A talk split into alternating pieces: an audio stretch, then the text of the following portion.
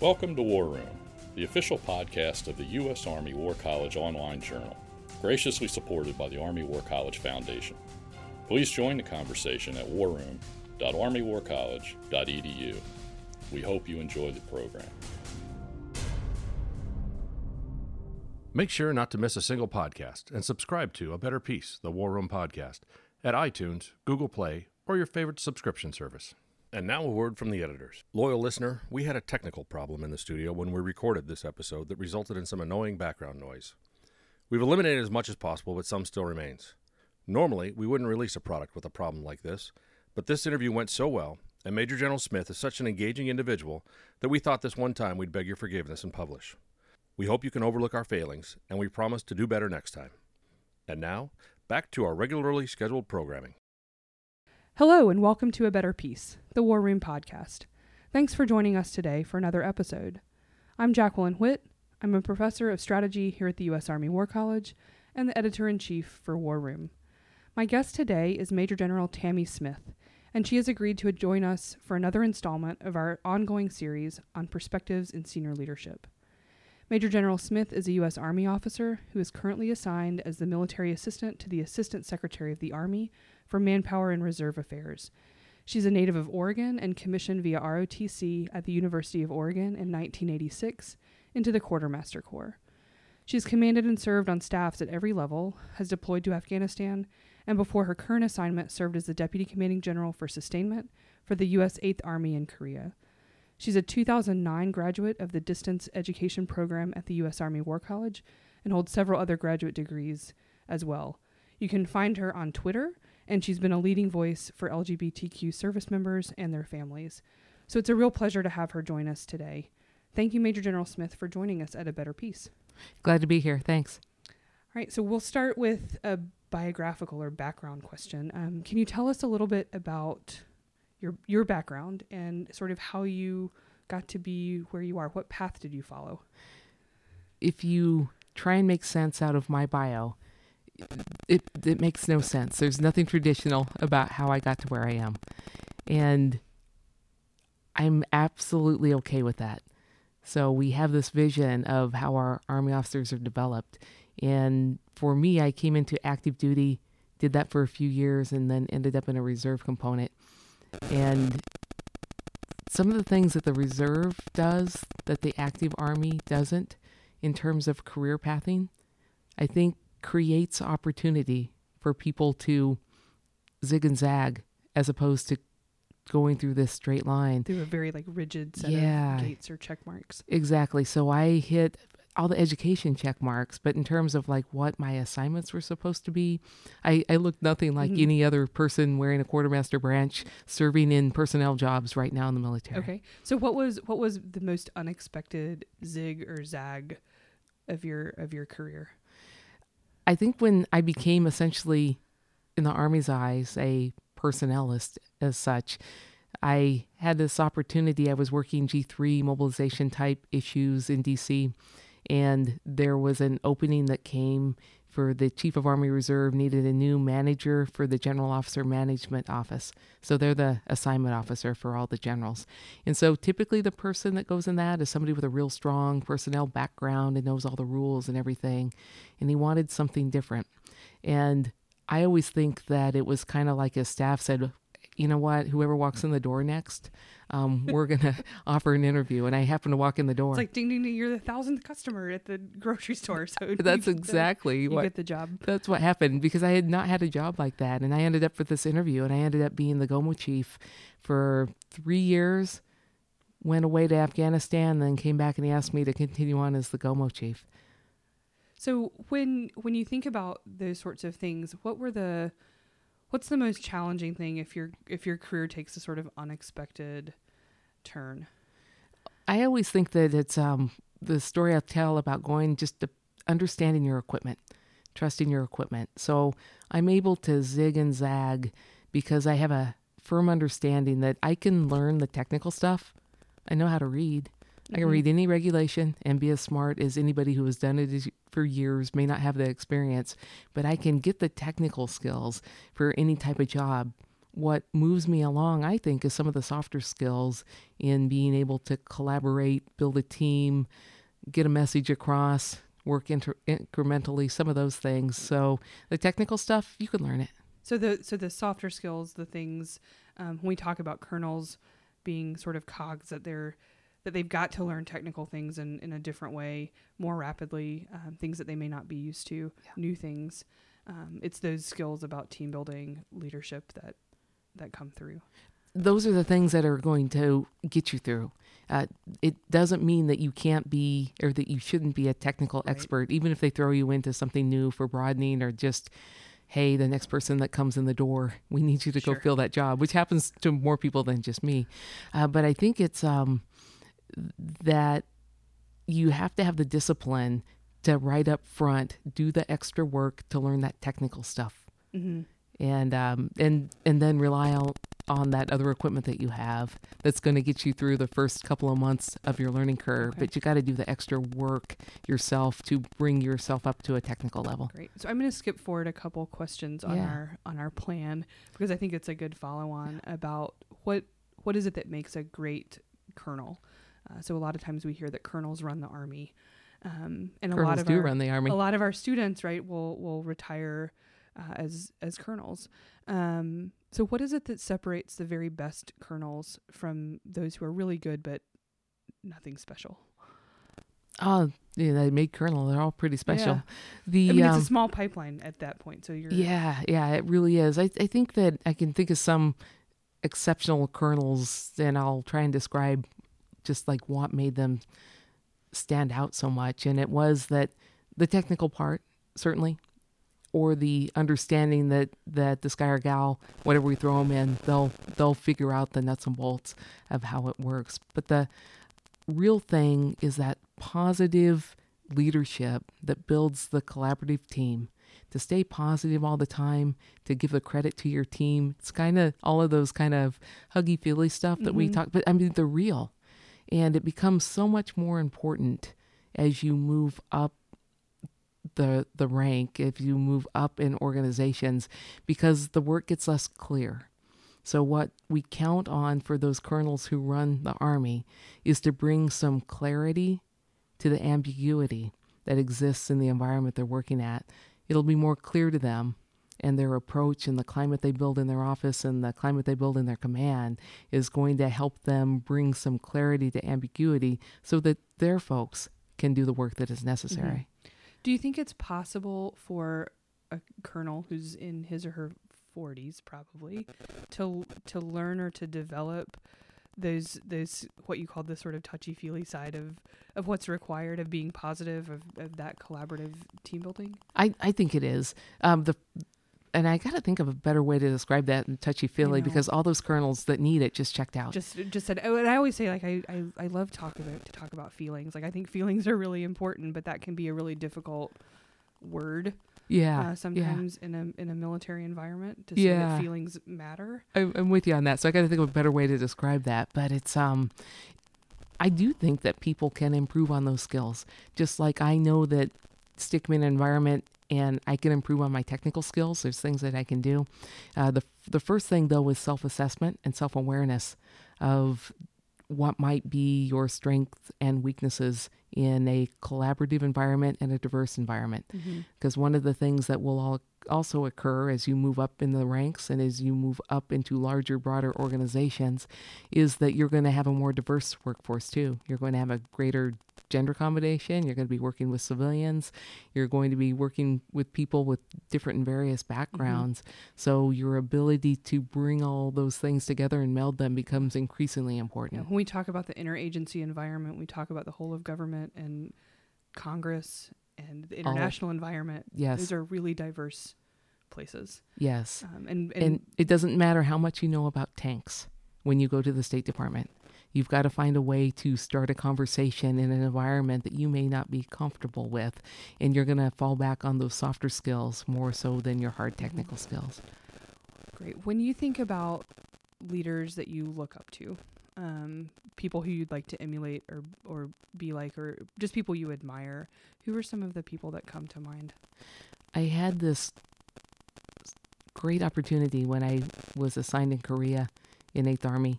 And I just, the timing of my life was so perfect. I got a double stack of my 8th Army commander being Lieutenant General Vandal, may rest in peace, and also uh, General Brooks. And I learned so much watching how the two of those officers commanded and how they interacted with each other as commanders during a very tense and difficult time in Mhm. Korea. This was in uh, about 2016 to 17 when we had an increase in ratcheting up of the missiles and those sort of things that were going on there. But the way that they were confident and the people skills that they used to ensure that they were bringing their staffs up and their and their lower level commanders up to a new level of performance was just amazing to watch in real time Mhm. of a environment where things were changing at a very rapid pace. Right, Where it could be easy to be frazzled or frantic. They or were calm. out. in exactly you know where you had people calling from the states who were seeing things in the news and seeing things Mhm. about what's going on in Korea saying you got to get out of there it's too dangerous and they were working in a way that gave us more confidence because of the exercises and the work that we were doing and their calm approach to leadership it, it was just a fantastic time to be there in terms of leadership learning and being in an environment that was completely positive despite the the uh, the intensity that we the were high working level in of yeah intensity. Sure. Um, when you think about the jobs that you've held recently as a general officer, can you tell us, and, and it can be abstract if, if needed, um, about a challenge that you've faced as a as a leader and sort of how you've approached that that problem? when I got to Korea, one of the responsibilities that I had just for being the DCGS, it just came with the role, was the non combatant evacuation operations. And what was challenging me for me was we've already said in my bio, I'm kind of a you know, a mutt, is I don't have a career path that would take you directly to that in a way that was a strength for me because I had no preconceived notion about how we were supposed to evacuate individuals from the peninsula in the case of escalation and I needed to find my own ways of learning about how to interact with uh, the Korean government, the Korean army, the State Department, the government of Japan, the, the governments of the alliance.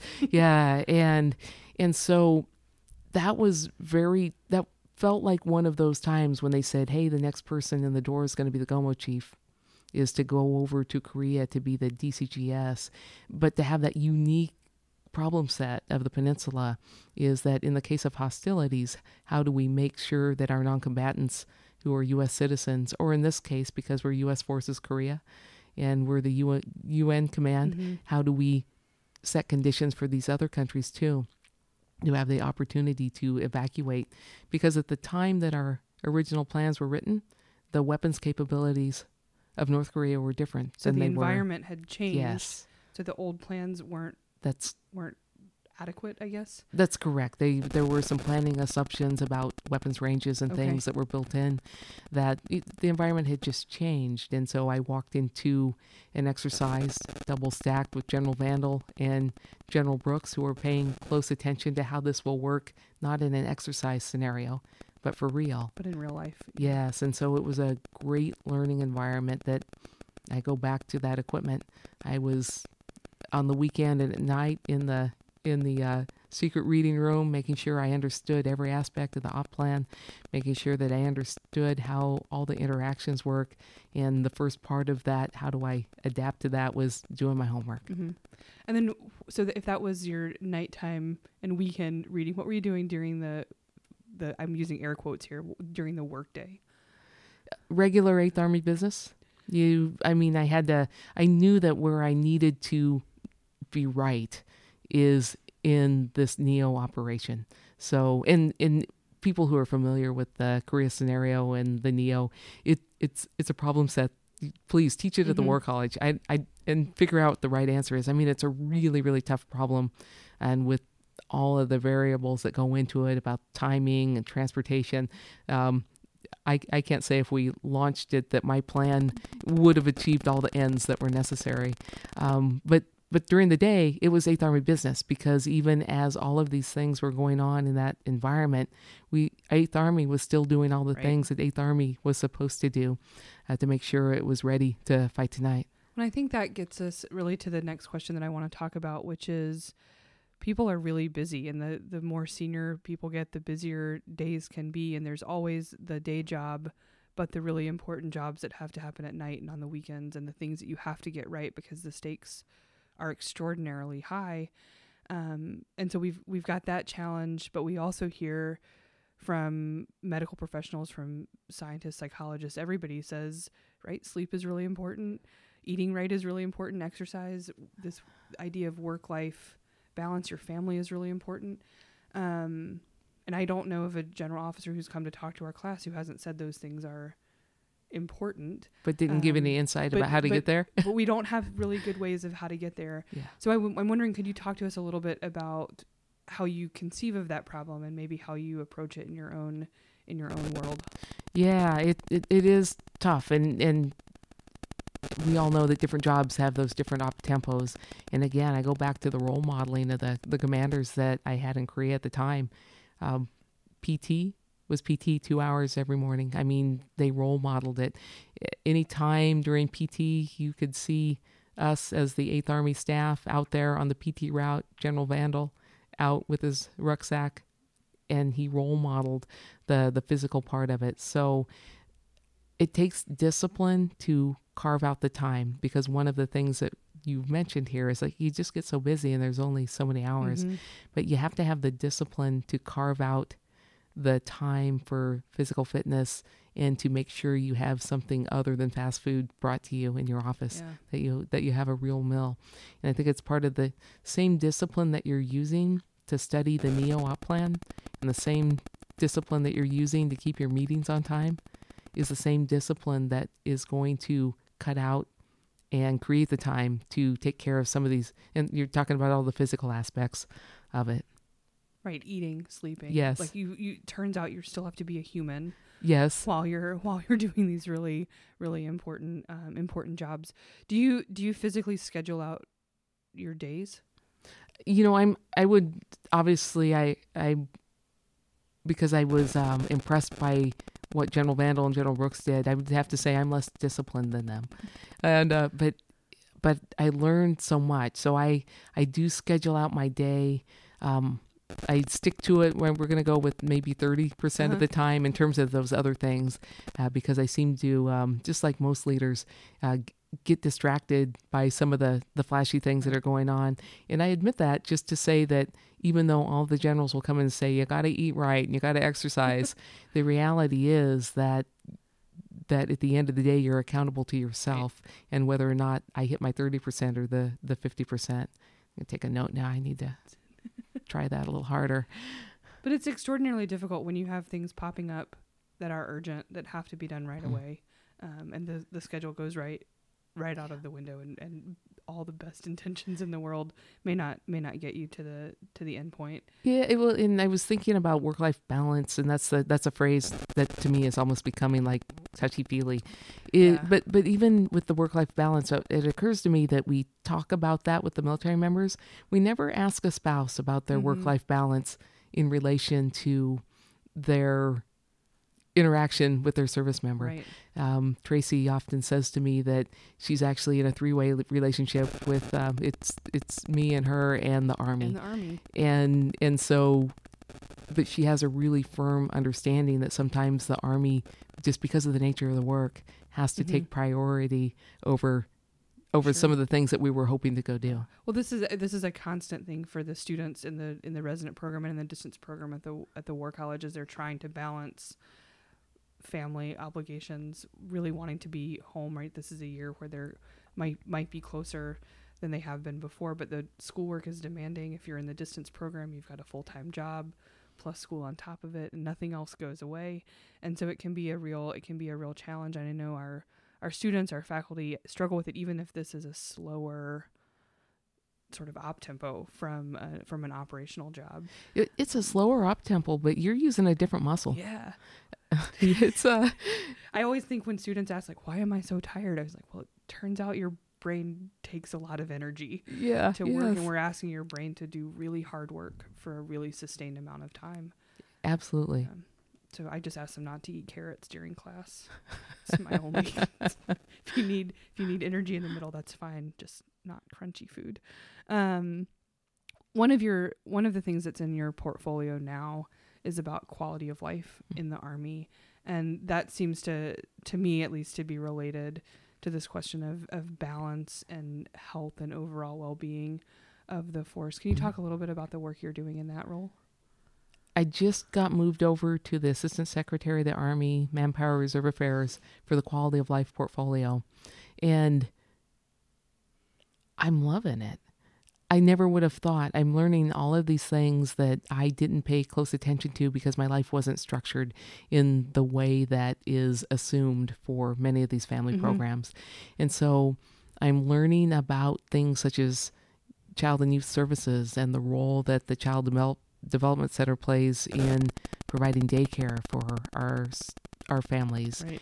and it's been amazing to learn about the mechanics of how it works and to be able to use that big muscle and to think more maybe mm-hmm. futuristic about? Are we delivering things right for our families on installation? So i'm really excited about the opportunity to just take a look at what we're doing from a policy perspective and say are there better ways to deliver these services in 2019 and with family structures that don't look the same as perhaps they looked when many of these programs were designed?